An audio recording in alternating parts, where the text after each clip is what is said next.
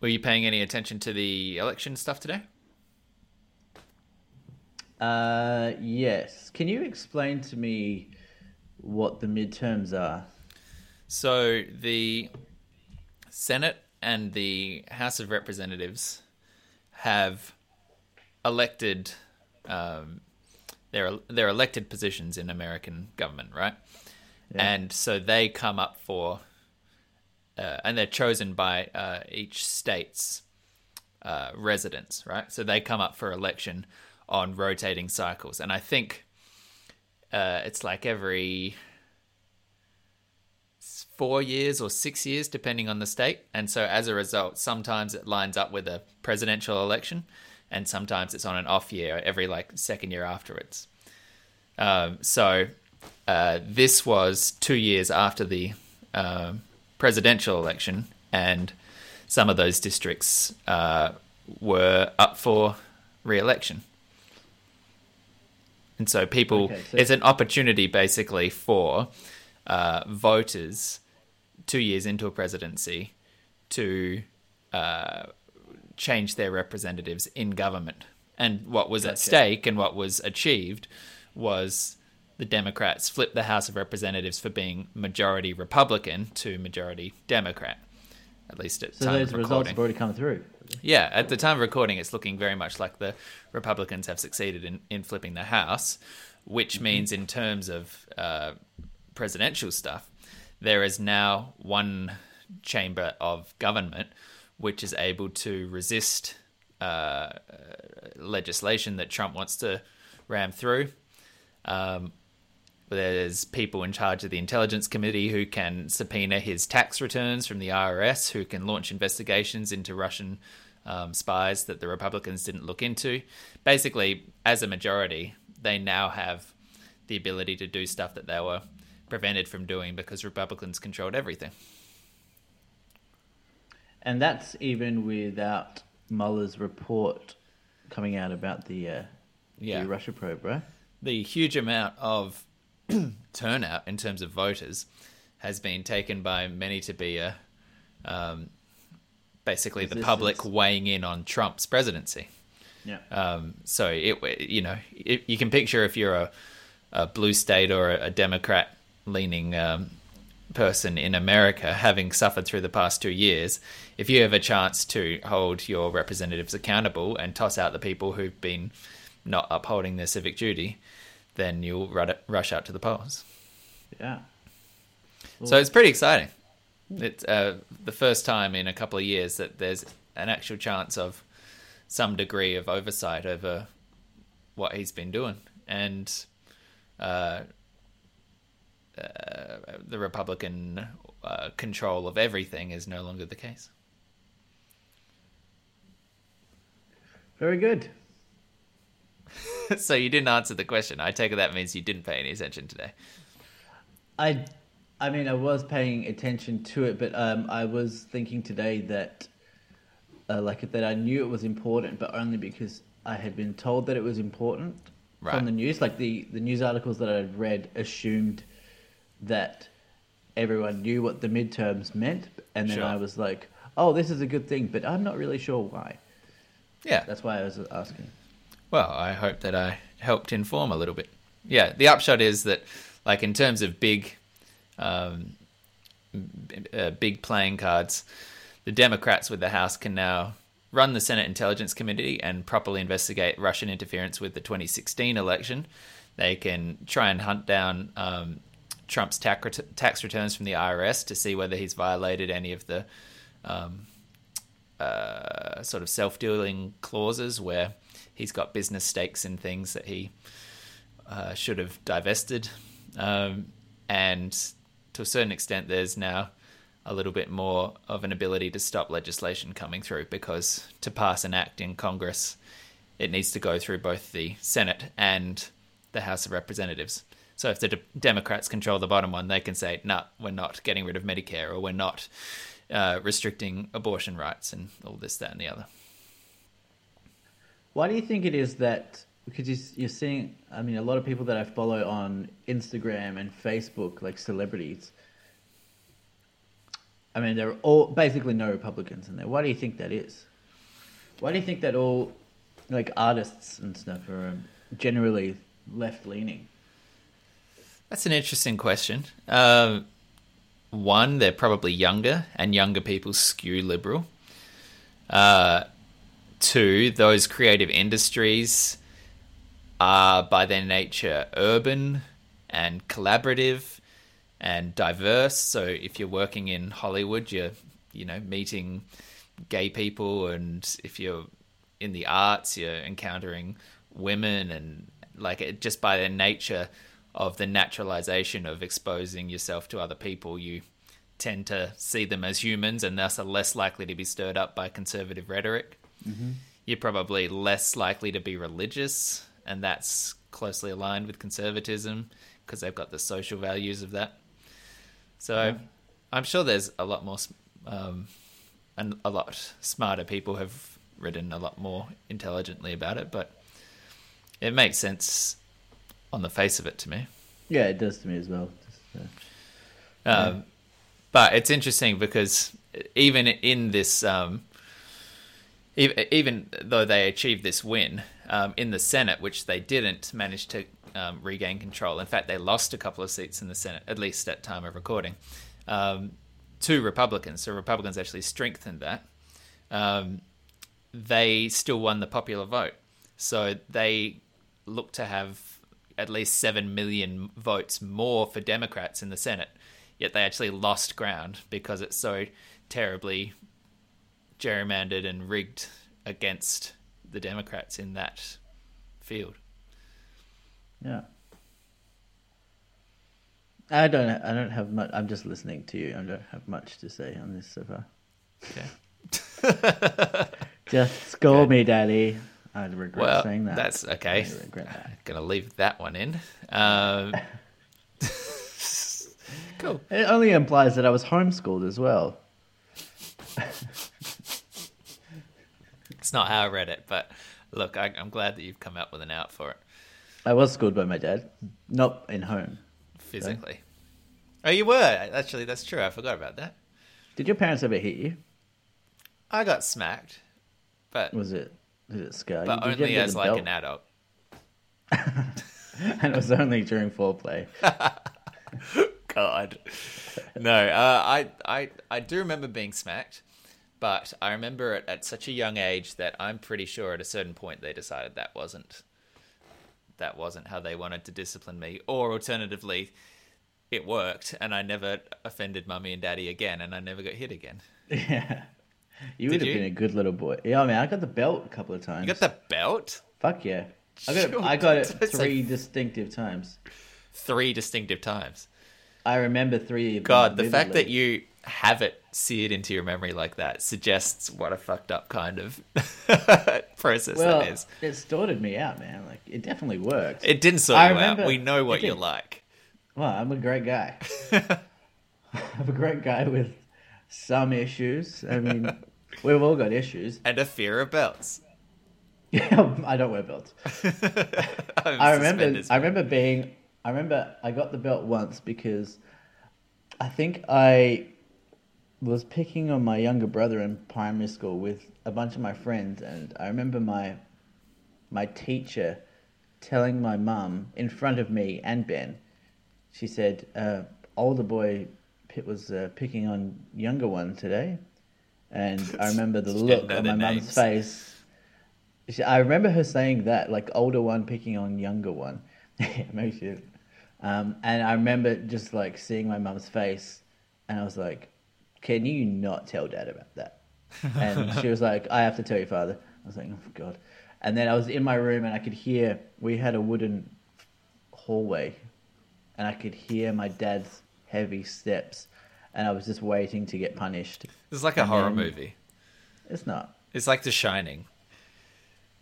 Yeah, Pops his head in. it's- He's like, "Where's Mikey?" I, It's the opposite of is- "Here's Johnny." the amount of detail I'm able to give on this is um, a Horrifying. bit unnerving. But yeah, but I remember hearing his footsteps and knowing that I was going to get in trouble. And then I saw, I I remember him taking the belt off his pants, and I didn't say anything. I just Oh. rolled over. Is that the thing? Is that why it was the choice? Because he was wearing it? Like for some reason. More dramatic that yeah. way. yeah. totally. That's like that's that's performative. You could have just gone, have- you could have left your left your pants up, gone into the bedroom, grabbed a different belt. But no, this is about the the, the fear of it. You gotta have a bit of showbiz in there. Um, but yeah, I remember that, and I just took it. Yeah, Took what? just took the belt. Oh, the belt. Okay, yeah. Um, Sorry, mate. I'll make the jokes around here. Oh, welcome to Deep Thought, everybody. Uh, gosh, that's a little bit. That was a strange opening, but hey, you know, you made it. You're in the theme music. Bum, bum, bum. Uh, this is a Thinky Talky podcast, and we just examine what the world looks like through our eyes. Uh, sitting through the internet with me this week, Michael Zabrecki. Say hi, Mike. What's up, bitch? And that was offensive. My name is Nikai Kai. Welcome to the next 100. 103. 103. Pushing on. Is it 103? I might have misnamed that actually. Yeah, we'll work it out. 10 something. I'm just gonna let you go. I was just Just embarrass yeah. yourself. Perfect. Let's um let's jump into Siobhan's, eh? Because uh, we've promised her for a couple of weeks now, and it's always nice to respond to a um, an actual fan question in a polite and excitable way. And thank thank you, Siobhan, for writing in. And I do wish she's uh, actually just gone into rehab. Oh, So I do hope that she uh, makes a speedy recovery. and I hope this uh, speeds her on her way Good luck. to recovery, of course. Not, Thanks not, for not writing the in, other though. way. Not the other way. Uh, okay. Sent on the 9th of September. Fast turnaround. Uh, Good. Siobhan asks if you could erase someone from your memory, like in Eternal Sunshine (brackets of the spotless mind), would you? Would you erase someone from your memory, Eternal Sunshine star? Pretty good question. I like think that's a good question as well. And I feel like the movie has a point of view on this. But what do you reckon?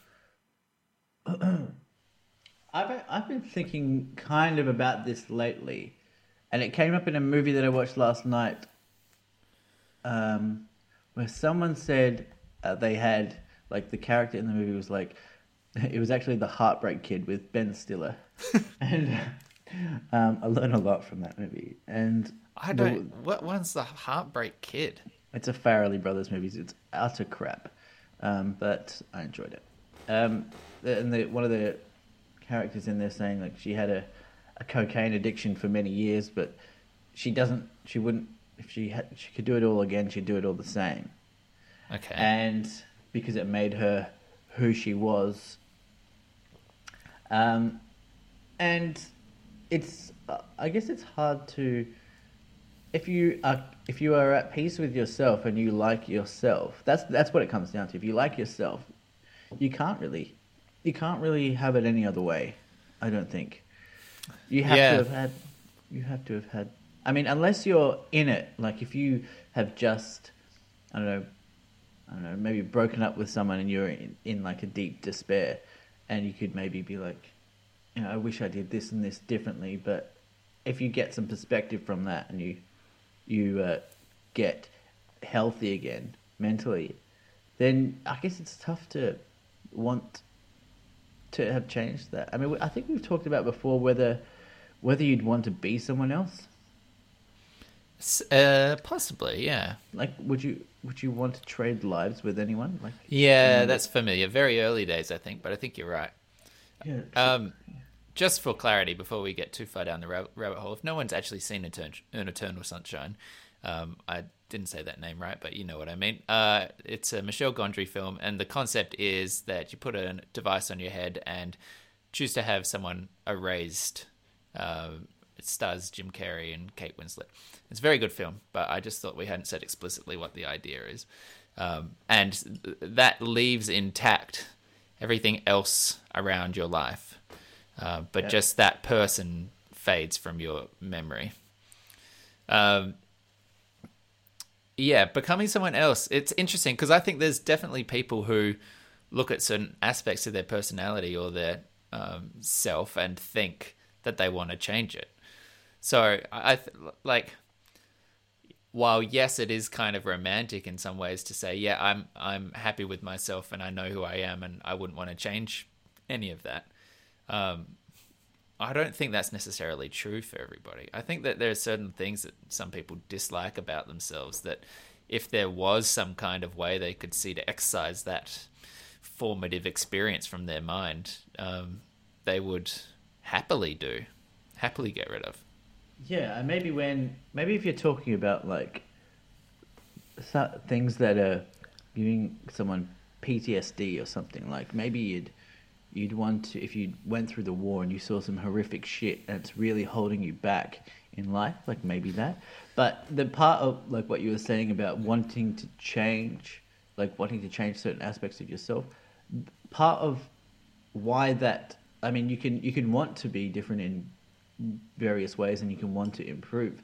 But part of that, you can't just flick a switch, and part of it is the process through that. That's the lessons that you learn, and that's how you get better, and that's how it, that's how it becomes part of your personality because through the process you change. Yeah, but it's sort of additive, though, isn't it? Like you could either like I, I don't know what this example. Let's say it's like gregariousness, right? Like your social your comfort being like outgoing and social, right? And let's say there was some formative experience in your past where you, I don't know, tried to be social and it backfired and then you became really introverted, or uh, something traumatic happened and you shrunk into your shell or something like that. So that drops you.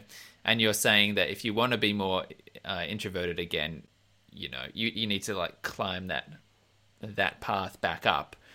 Um, like uh, change is only meaningful if you work your way back up to it there right?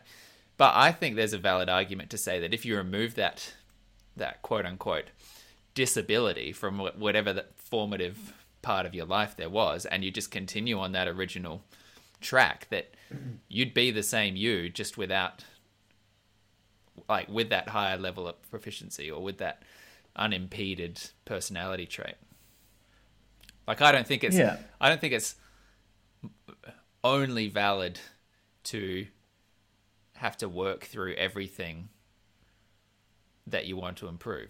Do you know what I mean? I mean, if you have to work through everything you want to improve, then you're kind of disregarding the sci-fi philosophical nature of this question, which is that if you could just get rid of this one thing magically, wouldn't you want to? Yeah.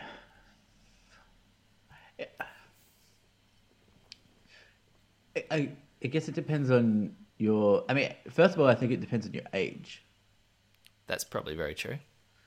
Um, you don't want to. You probably what time? What age do you stop kind of developing your brain? Twenty five or something. Yeah, but is developing your brain the same as like locking off your personality? Yeah, it's not. I would say, yeah. Well, I think as a if we were going to run this as a business, you and I, um, Oh, some massive thunder when I said that. That's oh. probably a bad omen, a bad omen for our business prospects. God, when we like, launch this business, you and I. God's just like, no, no, no. no I'm no, just gonna nip this in the bud right now. No, I'm gonna step in here, guys. Gosh, the only button I've got here is thunder. I hope they get the hint. Um, yeah, you wouldn't want to do it to anyone under 25. I think that should be the legal limit. Oh, interesting. So you're saying you have to have aged past 25 before you'd be allowed to erase something? Yeah, I don't think you can be an adult. I don't think 18 would be enough because you're still forming after that. Wait, you don't think you can be an adult? I don't think you're fully formed as an adult. Although I read a thing the other day that also said that your personality doesn't actually change that much after the age of 4. Well, that's where I was gonna like. I was gonna circle around to that in a moment, which is ultimately what we're kind of verging on is the question of: Do you think people can change? Um, that's a good question. But but via the because the hypothetical here is I would prefer to delete this bad memory or this person from my history because working to get past it is impossible or too hard or too painful, right? Yeah. So if it, it ultimately relies on the idea that change isn't possible for certain things, right? Because if you Yeah. think that you could get past something naturally, then you wouldn't need to erase a person or a moment, would you? No. No. So, what do you- do you think that? I I mean I don't know what the science is on this because I'm I'm be interested how people study it, and I don't know if there's a way to do it objectively or scientifically. It's certainly I'm it's sure it's going to happen soon. but how do you how do you measure it? Uh, I guess you you measure it in terms of happiness levels before and after. Happiness levels in in the idea that everyone's trying to change themselves to be better, to to get happier. I mean. Uh, uh, well, maybe satisfaction level. because I'm, I, I mean, when I think about it as well, there's like trying to think of of people who've made change, whose personalities have changed, right? And barring any sort of physiological cause, um, I, it's hard to think of. Like, I can't really picture someone anecdotally in my life who has been like, yes, I wanted to be a more friendly person or a kinder person and I set about doing it and I did it. Like I, no, no one comes to mind, but I can picture instances where tragedy sh- like shaped someone. And I don't know whether that's a voluntary thing, but when you hear, you know, about someone whose son died, um, like as a as a young adult or whatever, they outlive their kid, and you like, there's definitely proof of people who just become different. You know, they just never get past the grief, or they retreat into themselves. You know, so is it possible? This is just a hypothetical. Is it possible that changes could only go in one direction, or do you think that people can improve as well?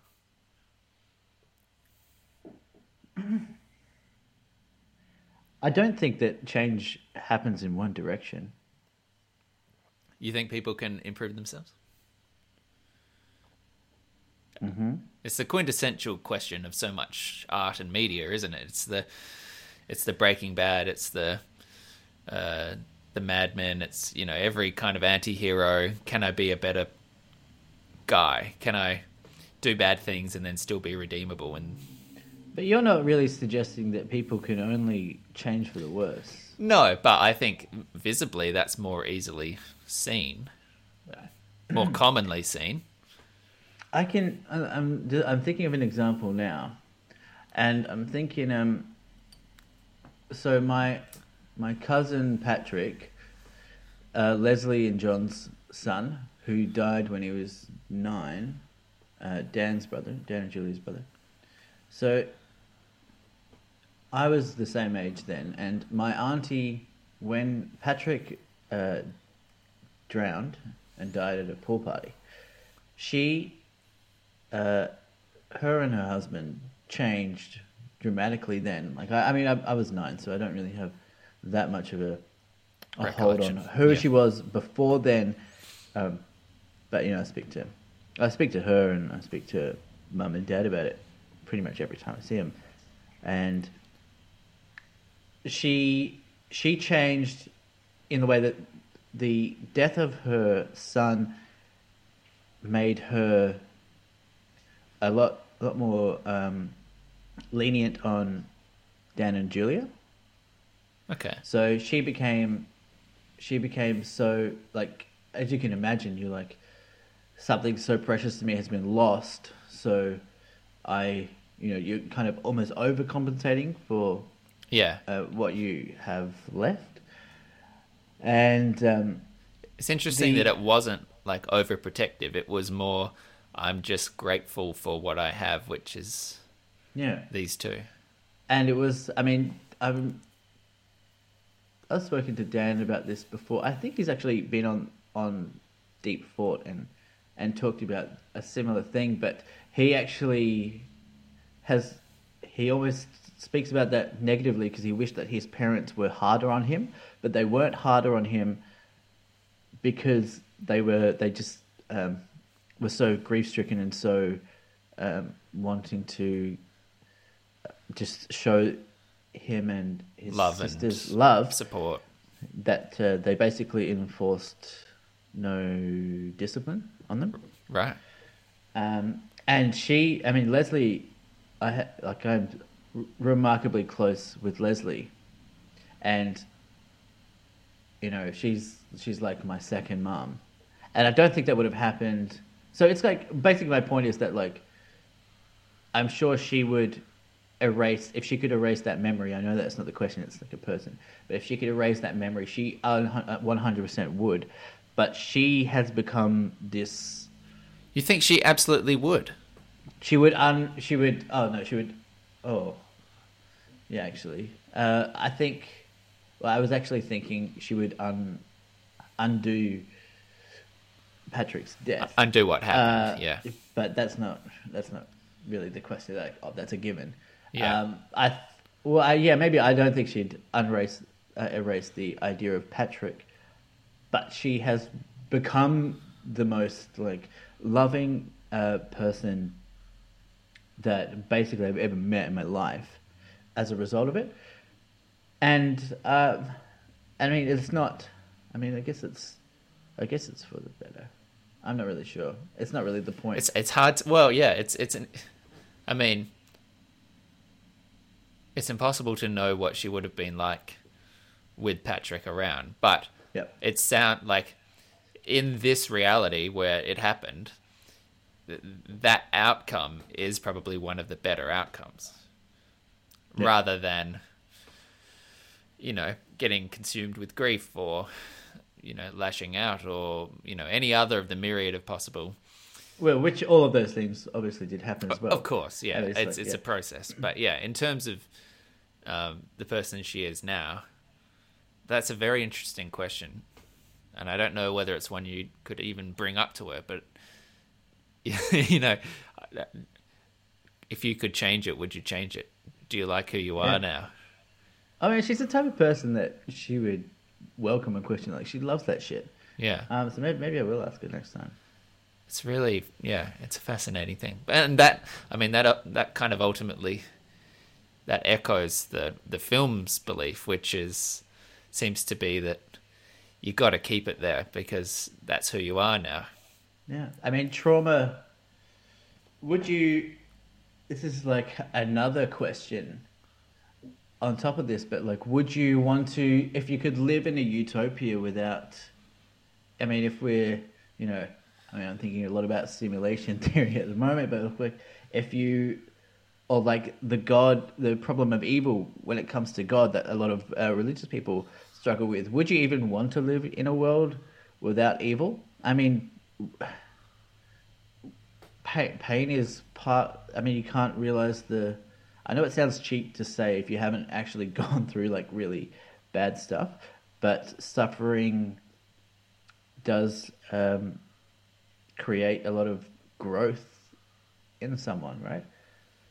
I think it can create a lot of growth, but I don't think It it, can, always yeah. does, which is Yeah, why there's true. this kind of lingering question. If we all agreed that all pain was, um, if we all shared the same opinions on pain and the validity of it and the amount that we should be enduring as a society, then there would be far less, I don't know, political conflict and everything because everyone would go, Yeah. oh, you know, you're struggling to eat. Oh my God, that's horrible. And we only allow 5% of a person's life to be painful because we believe that's valid for growth. But beyond that, we need to fix it. You know? That's so interesting. It sounds like it sounds like a the beginnings of a script. It kind of does actually. Can you like someone's someone's you know partner gets hit by a car, and in this government society, um, they say, "Oh, that's a big that's a big like minus twenty. So we'll give you three point eight million dollars just to kind of balance it out a little bit." And you But just that's like, what we kind of do now, like monetary compensation. Yeah, but that that's that's causing accountability to the person that did it, and I'm talking about Yeah. on a like systemic systematic level, where like uh, if you drop your if someone bumps into you and drops your ice cream, then um, you, you know you go home and there's like an extra tomato in the fridge. it's just like some Black Mirror shit. Yeah, just like a, a good play style, positives and negatives, but for trauma, so that everyone's life is maintained at a constant kind of five percent pain. I mean, yeah, I mean, the problem is with this question is that, and the beauty of this question is that it's all hypothetical, Yeah. and we we just don't know what the impact of removing removing suffering or trauma from someone's life actually uh, does. I mean, all you all you really have is either horror stories or success stories where people have come out the other side and they're in, in life, but you don't see that that Well, it's because everyone else ground. is in the middle, right? With the like the minor traumas that don't like get the Yeah. discussion that they either overcome or don't overcome, but the impacts are less dramatic. I think uh, if I got like uh, like hit by a bus and became a quadriplegic, quadriplegic, like I know that I wouldn't be like one of those inspirational stories. Like that's no, I would just be like, just really depressed. I'd probably drink heavily. That's not really a huge, not really a huge change, though, is it? You're often legless anyway. Uh, Nicholas. uh, what was I going to say about the? What do you think about the idea itself that as a culture where? Why, why do you think we're considering the idea of uh, removing traumas at all? Like, if if everyone has this kind of noble idea that it's going to improve you or you'll get through it, why does it? Why does it fascinate us to get rid of the to to think about getting rid of it? Because we do romanticize the idea of of a bit of suffering and growth as a result, don't we? Well, it's like biblical. It is absolutely biblical. Um, It's a fundamental of all stories in like human history. because I think because it's like one thing that we we can't eradicate, and if we got like if it's something like if we got you know like a disease, a disease can potentially be cured, or cancer, uh, certain types of cancer can be removed. It's like one thing that prevails through everything, and it's just it's I think it's like almost in our DNA. It's just be, always been there, and maybe it has something to do with. Hmm, maybe it has something to do with the age that we live in, like now, having more time to reflect on our own suffering, Right. because yeah. we're not going through, you know, a, depression or you know, uh, some Well, the really like a survivalist. really there. Yeah. Yeah, not really like living to survive that much anymore. Uh, maybe it has something to do with that. But then again, like yeah, it has this like idea has it's like basically in every religion ever except Scientology. Do you, if you had to pick one person from your life to get rid of, who would it be? You're- I'm gonna name them. Um, I honestly, I honestly would not get rid of anyone. I know that's weak, but No, I'm just curious. I can't think of anyone. I think Maybe, just maybe just like a, maybe a celebrity, like yeah, just for a, I was gonna say just for a laugh, I might get of like get rid of George W. Bush, just only from my own memory, and then No, anytime like it comes up, now. Anytime it comes up in conversation, I just be like, who? They're like, president, eight years, uh, Iraq War, 9-11, uh, you know, he does the paint. Uh, who? It was like the son. Oh, George Bush. Yeah, George Bush Senior. No, no, no, no, no, no. his- why, his why are you saying senior though? Yeah, Why are you saying senior? that's just his last name, isn't it? Senor. George Bush Senor. Yeah, you just yeah, ignorance. Just, just, bliss. just for like a little bit of a laugh, just to test the technology in a way, just see how long I can go before I like look them up again, and I'm like, oh, that's right. Yeah, Wikipedia. Wikipedia would undo Eternal Sunshine like that. yeah, It's a good Yeah. question though, Siobhan. yeah. Jump into Um, the yeah. uh, the old comments. Send us a message. Tell us who you'd erase. Is it one of us? Which of us would you erase from your memory? Yeah. It's gonna be me. Everyone's gonna choose me. I'm gonna comment on this. No. Get get rid of Michael. He's shit. I think it'd be an even split. Halfway down the line, people be like, "Oh, just need some more entertainment. Keep the Michael. Get rid of all this boredom with the Nick dude." And everyone else would be like, "I don't. Yeah, take a leave, Michael." Yeah. I don't know. This has got me thinking. This question. What are you thinking about, Michael? I don't know. I've been th- I'm thinking lots lately. I'm doing a lot of thinking. Uh, well, I'm glad to hear it. I mean, typically that should involve quite a lot of your day, really. Should it have some sort of thinking in it. But like really, really properly thinking. Oh, like proper thinking. Yeah. Oh, like real thinking. Yeah. Like sit down thinking. I feel a lot. Com- I feel confused a lot these days. Confused about what? Well, the world and stuff. Which part of it? The fact that it's round and not just like a flat disc. Well, the fact that people think it's round. um, yeah, I don't know. We, I don't know. Like reality, like I don't know. Like we talked about it last time anyway. Oh, okay, But just your normal, I like, just- wow, it's kind of. I'm definitely getting uh, like more, like thinking more existentially. So people days. can change. Oh, put a bow on it. I got a little bit of science news. Do you want to hear some science news? Yes, sir. And I want to hear the jingle. Oh, you want to hear the jingle? I know. I just like, I just said that. Okay. So uh, should I Just put the play jingle? Should I put the jingle in? It's still my Play the ringtone, so jingle! okay. It's that time. Time for science news. Hydrogen. Jupiter. Hoverboard. Beatbox and robot. Good jingle. groovy, groovy, groovy, groovy. Did you see the story about sperm count zero? No, yeah, I saw you put it in our notes, but I didn't read it. Cool. Let's not break the fourth wall here. There's this is just a natural conversation with no pre-planning. But this, it, a podcast is okay. Never mind. It's like it's just there's the like fourth there's wall. no walls. there's only the fourth wall and nothing else. yeah, there's no there's no performance whatsoever. It's only proscenium arch.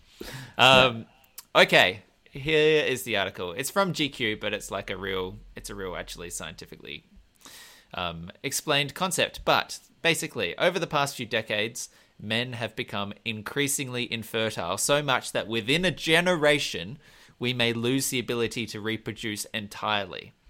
Men men are doomed in terms of sperm counts. Men are going to die off first. Um, now, here's the thing. Uh, last summer, a group of researchers from Hebrew University, Mount Sinai Medical School, published a sp- study showing that sperm counts in the US, Europe, Australia, and New Zealand have fallen by more than 50% over the past four decades.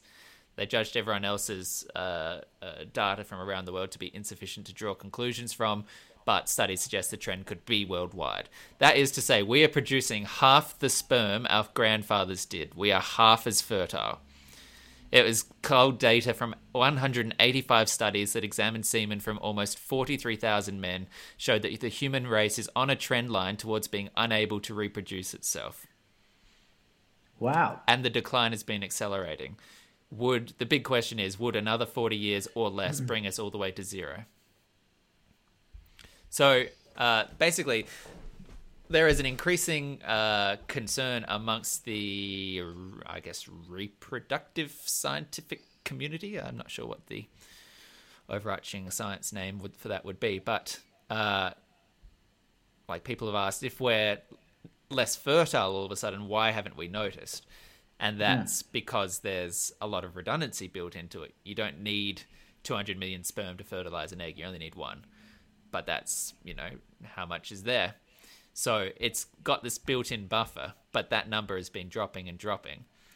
Um, and basically, everyone is kind of alarmed about the reproductive future of the, se- the species. This is also uh, accompanied lower testosterone levels.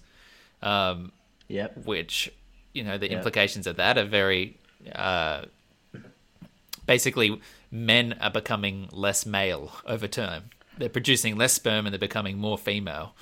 Um, You can notice that though. I, I, I, I, that's what I think it. as well. It's interesting, isn't it? I, think have noticed that men tend to be like the millennial generation den- tends to be more effeminate. I would say, like men tend to be, uh, you know, you don't really have these much. They seem to be a dying breed.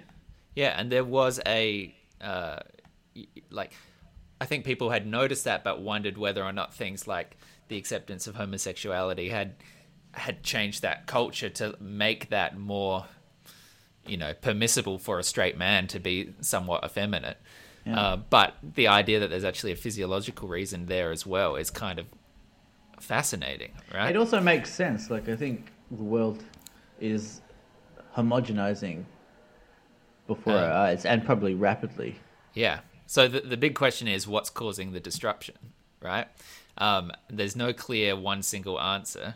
Um, stress, smoking, obesity, they all depress sperm counts. But fewer and fewer people uh, oppose this theory, as in more and more people tend to agree. It kicked off with the Industrial Revolution and the oil industry and 20th century chemistry, and people started ingesting a whole host of plastics and compound, co- compounds that affected our hormones, um, including estrogen and Through testosterone their, through their diet or through the through the through through everything. Yeah. So all of these hundreds of new chemicals came onto the market within a short time frame. They were entering the bloodstream. The human body never had to deal with them before. The chemical re- revolution, you know, gave medicine and food sources and mass production and all kinds of things, but also a living experiment on the human body with no uh, planning for the result. So Ah. uh, basically, uh, all of these plastics um, and compounds that are used to make plastics um, have been shown to affect the production of testosterone and sperm in men, and particularly even in utero for you know unborn babies, it can already develop like cause them to develop as less male um, wow. from the the pregnant mother. Isn't it weird So- that okay Sorry, go that ahead. women don't seem to be more masculine? If men are getting Yeah, that is interesting. feminine. Well, because it's affecting estrogen as well, but I don't know whether it's in a disproportionate level. But um, you know, if you if you're feeling paranoid and you're like, I want to avoid all these things, well, it's pretty much impossible. BPA is one of the chemicals that's found in water bottles, food containers, sales receipts. Phthalates, phthalates is uh, uh, the other one. They're even more common. They're in pill coatings, nutritional supplements, gelling agents, lubricants, binders, emulsifying agents, suspending agents, medical devices, detergents, packaging, paint, modeling clay, pharmaceuticals, textiles, sex toys, nail polish, liquid soap, hairspray. They're used in the tubing that processes food, so it's in milk, yogurt, sauces, soups, eggs, fruits, vegetables, pasta, noodles, rice, water. Just about everyone in the United States has measurable levels of phthalates in their body, and they're completely unavoidable. And everyone is increasingly of the belief that it is killing the male species to the point where, in as little as 40 years, they may not be actually able to reproduce. I'm amazed. just fucking I'm crazy? amazed that even with this information, that men are becoming less able to reproduce, that you still choose to be gay. Yeah, I might have to um, start taking some actions to Switch it that. up, man. Come on. Switch it up. I need to like yeah, get some flannel shirts and go lumberjacking. I don't know what men do. Yeah, lumberjacking. yeah, just jacking off. um, so it's kind of crazy. The interesting thing, of course, is that um, uh, people can take stem cells from uh, scientists can take stem cells from women and use it to create sperm. So. So women really don't need men. genuinely absolutely Wow. genuinely if if it comes to the point where men biologically are unable to reproduce it could be the case that women sustain the species by uh, you know, extracting and converting their stem cells to continue the production of the human race. Wow. But uh, in terms of like biological disasters, now we're racking up a few good ones. yeah. Glo- global warming is going to be, you know, really kicking in by 2040, that's and then another classic, 20 years after that, um, men may be completely unable to produce sperm and continue reproduction of the species. So we've got a good Oh, yeah. couple of exciting things to look a forward couple to. of a couple of whoppers. Yeah. Yeah. So that that's just a little bit of exciting science news. They're very exciting, actually. Yeah. Extremely. We're all gonna Um, die. so I I guess uh, bank it while you got it. That's the takeaway there. hmm I don't have it. Would you ever never had it? Would you freeze your sperm Um, for money, for money? I don't know. I would maybe if I was if I chose not to have kids, which is completely out of the question. I can't wait to have kids, but I would if I chose not After to. I you'd would had a couple want of to kids, at least. maybe, and then you like want a vasectomy or something. I mean, even if I if I was with like a partner, I mean, it was- if I was with a partner that didn't want to have kids and I decided to stay with them, which which is ridiculous. Um, I don't know if I if I if I yeah I would. I mean, because what part your ego wants to. I know, your ego want your ego wants it. You want you want little mini me's for whatever reason. It doesn't even make sense. But nothing makes sense. Nothing makes sense. Honestly, it doesn't. It Nothing doesn't make makes sense. sense. Things make it- sense. no, it doesn't actually make sense though. What They doesn't? seem to What make doesn't sense. make sense? Okay. Um, why? Uh, why do we? Why do we? Why do we uh, care about anything? Why do we care about anything? Yeah. Well, okay, in the instance of children, you care about your children because it's your biological imperative to continue the species. It's a Darwinian Right. response. Right. So it's a but Darwinian response, but why? Like it. Because the the animals that care about their kids live longer, right? The ones that were protected maintained that biological imperative. I understand all that, but why? But that's that's the why. You're you're like toddlering right now. No, no, no. Why? no. But what is the point of having kids? What is the point Now? of life? What is the point of living? What's the meaning of life? The point of living, like, can you just like think, like, in one hundred years, you and I won't be alive. Probably, you might be.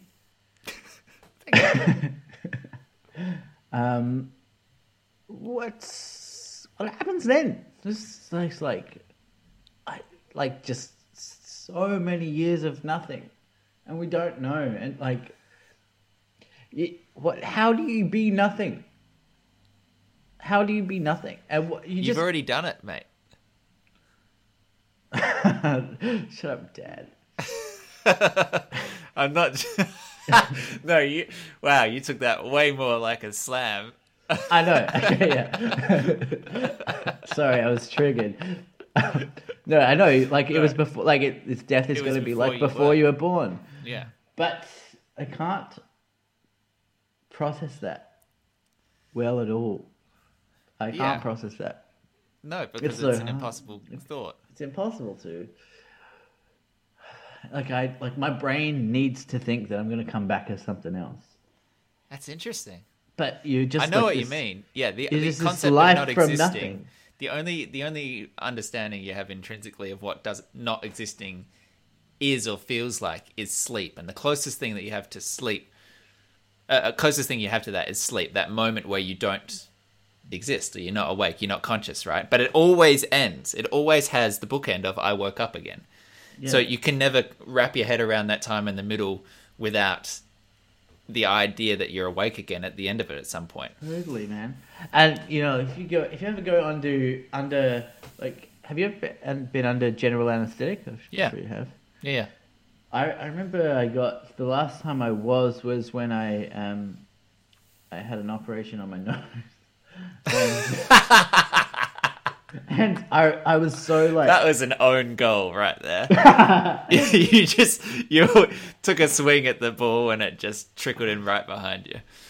great sports analogy. That's sports news for you, everyone. Sports news. And I remember being so like I wanted to really hone in on the falling asleep. So I was so aware, like I knew I was going under anesthetic, and I was like, I'm gonna, I'm gonna like try and resist it. Like I'm gonna see if I can resist it because I'm I like- want to be conscious during this operation. I- It's not that I wanted to be conscious. I don't want them to fuck up my nose. I wanted to really try and be present. It, it, it sounds stupid, but I wanted to like be present You wanted to witness Wow. you losing consciousness. Yeah, I wanted to really be aware, and you just can't do it. And you just like the black, just I don't, I can't even remember it, but like it's just like there's no way to resist it, and it's yeah. Uh, I don't know. I'm losing my mind, man. I'm well, that going was through like science a, news. some sort of crisis, but it's like a really pleasant one. Like I'm just like contemplating my own existence and realizing it's doomed, but kind of happy about it. Because it's exciting to have Yeah. this thing to look forward to. Because because it, it's really making me well i mean i'm not as much as you try to appreciate things in the moment you can try all you like but you have to like you have to almost train yourself and i swear the only only way to do that really is through meditation I was about But- to say exactly that. Um, but I don't know. I think I'm just like sometimes I have waves of it, and sometimes I'm so aware, or I can feel more alive, and am grateful of you know just being alive and knowing that I could, without actually comprehending not being alive, knowing that I, I'm, I there's a another universe where I I could not, or it'll be coming soon that I won't be alive, Yeah. even without comprehending it. I don't know. It's weird, but it's like I don't know. It's a, a, a, an appreciation for the fact that you're existing. Yeah, Well, that doesn't sound really like a midlife crisis. It's more like a, uh midlife, just like party. Whatever the opposite of a crisis is. Just like a midlife under control. but the other thing is, and I know that would seem like it was wrapping up everything, but it's not.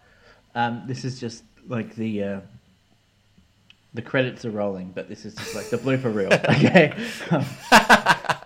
Okay. Yeah, but it's like it's the kind of force style, like um, in Toy Story 2, where they've had to painstakingly animate all the bloopers just to like really uh, entertain the masses. yeah. Q forced blo- blooper reel. Yeah. um, I am also like, you know, if you think about like what is the point of everything, and sometimes I think when I was younger, I was thinking about mm, kind of like why do I want to. Oh, this is very hard to express. I would get like kind of bogged down in the idea that having a a house and just having like domesticated things like I almost thought it like it wasn't enough. But now I'm I think I'm like almost thinking that like I'm I'm happy of those things. Like even even though they like having like a little place to myself with my girlfriend seems like a very small thing. I'm actually quite grateful to have like a group of friends, um, and have like a partner and like those like small things. Whereas I think when I was younger, I I would think that it was it was all pointless.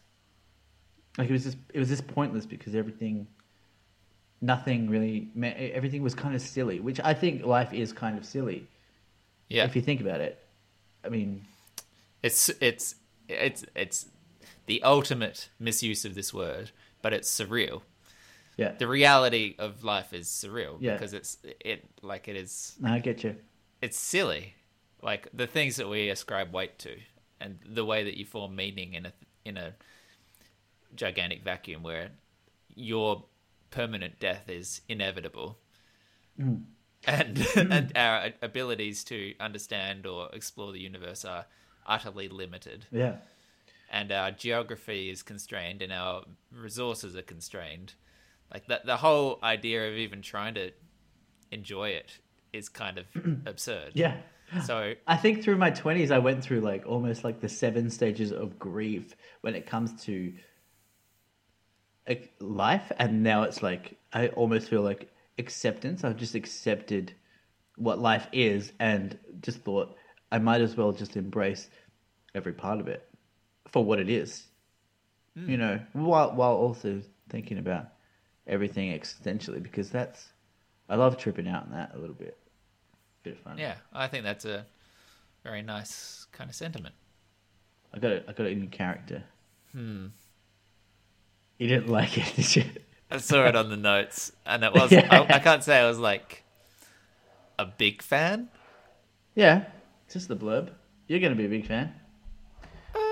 I just I'm not I'm not confident in it. It's going to be great. I've been working on it a lot. Well, by a lot, I mean. Tell me I what tip of the week seconds on is. it. Tip of the week. Yeah. I think I wrote that in when I was drunk, and I don't really know.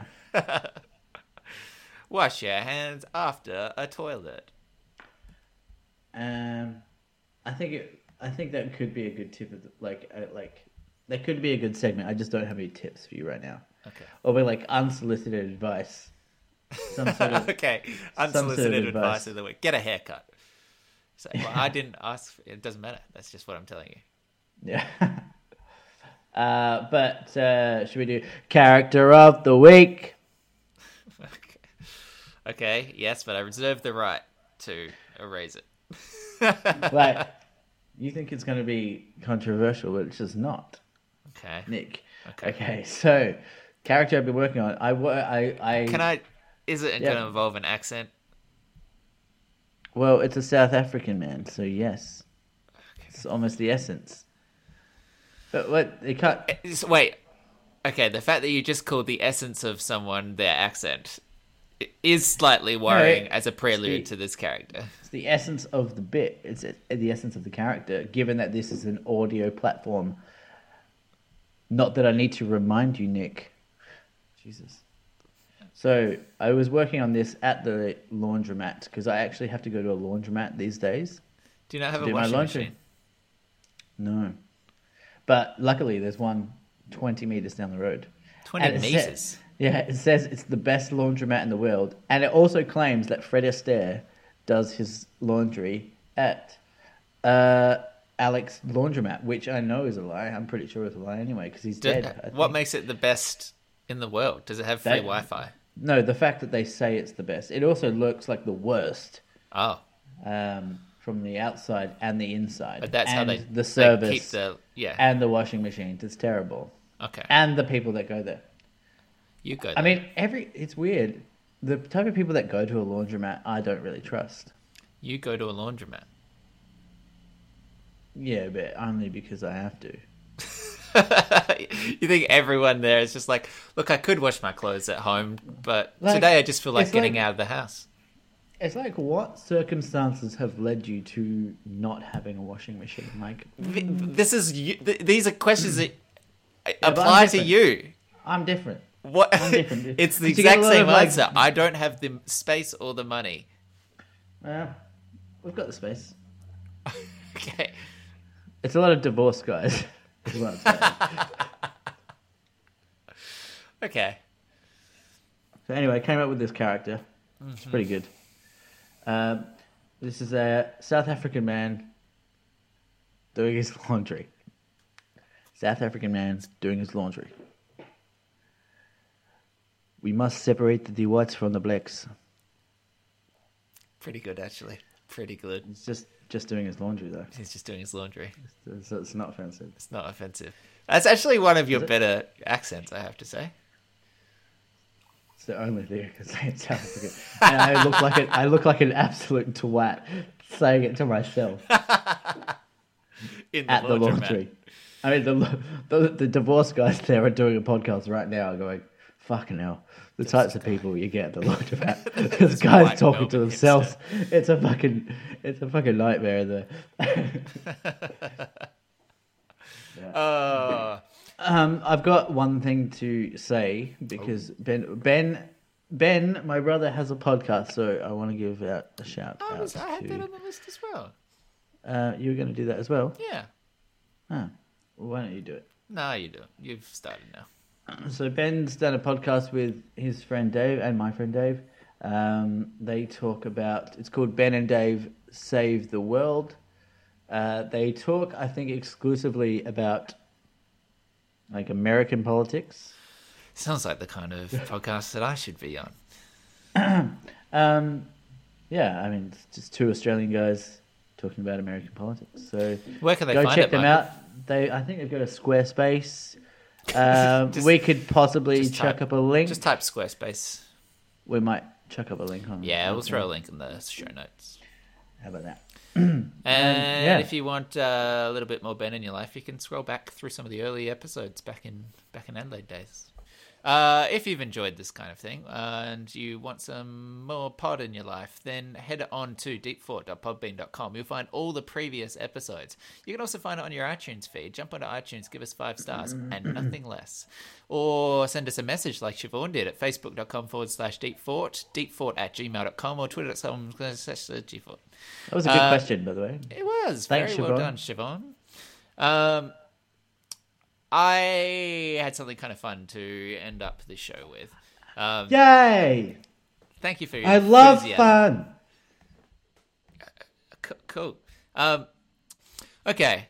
Um, so I I discovered a thing this week which was quite delightful and which I really quite enjoyed.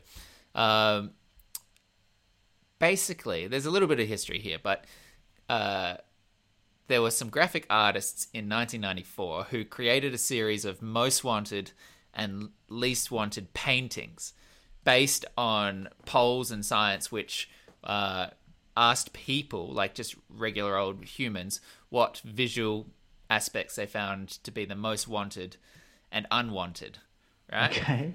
So they did this basically painting by numbers, and they did a scientific guide to art, and they made art which was based on the things that people said they wanted, right? Okay. Anyhow, these people were then approached by a gallery um, and asked to do the same thing, but for music, right? And to uh, together, after polling people about what were the least popular uh, things that they liked hearing in music, they created what they called the most unwanted song Okay. which is a medley of all of the least desirable musical forms in right. uh, in public things. So Is it just going to um, be fix you? it ruined my punchline. Um, but uh, so basically, they they did this poll, and uh, visitors or like uh, contributors answered the things they hated the most in music, which included cowboy music, bagpipes, accordions, opera, rap music, children's vocals, tubas, drum machines, and advertising jingles. And then they incorporated all of them into a 22 minute long medley and performed it live for people. Wait, they performed it live. They perf- they performed it right. I thought this is going to be like a, a robots amalgamation of. No, it was like a real performance. Okay, Okay. and I'm going to put the link into the show notes, and it'll be the chapter title as well. So if you open up your podcast now and and press the chapter, you'll get the YouTube link to go and listen to it. It is delightfully horrifying. Can I is- hear it? Yeah, I'm going to play a little bit, like just a quick sample of it for you now to end out this thing. But I, Okay. if you enjoy a little bit of aural horror, I highly encourage you to jump on and just witness all the majesty of the worst, least desirable music ever. You should chuck a little bit of it on in the actual pod. Yeah, that's right? what I'm saying. I'll throw like a quick Okay. little scientific sample that doesn't infringe on any copyrights. So, did they do the most beautiful thing as well? In it, honestly, Like uh, I don't know if they did the most beautiful. I think they did probably just the most unwanted, but I'm not sure. Oh no, they absolutely did. They they totally did. I can see it now. They did the most wanted too. I don't know what that one was, um, but I find the most unwanted to kind of be magically beautiful anyway, just in the sheer Yeah. brilliance of its failure, right? I love Um, the concept. Yep. so until next week, uh, see you later, everybody. Enjoy a little bit of this awful.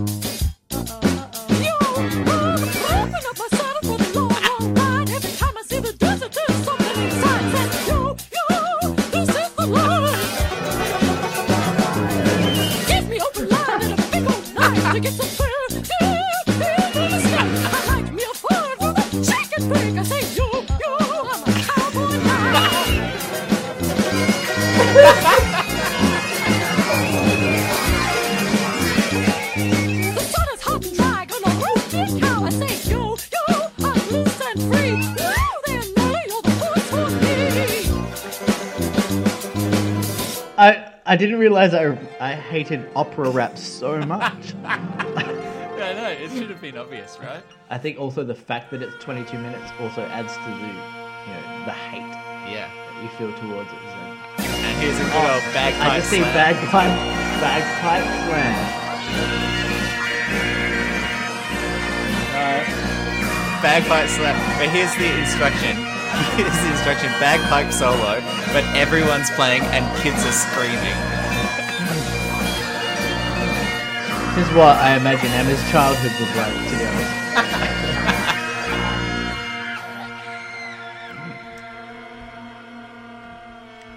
Sounds a bit Radiohead. Yeah, that's quite good.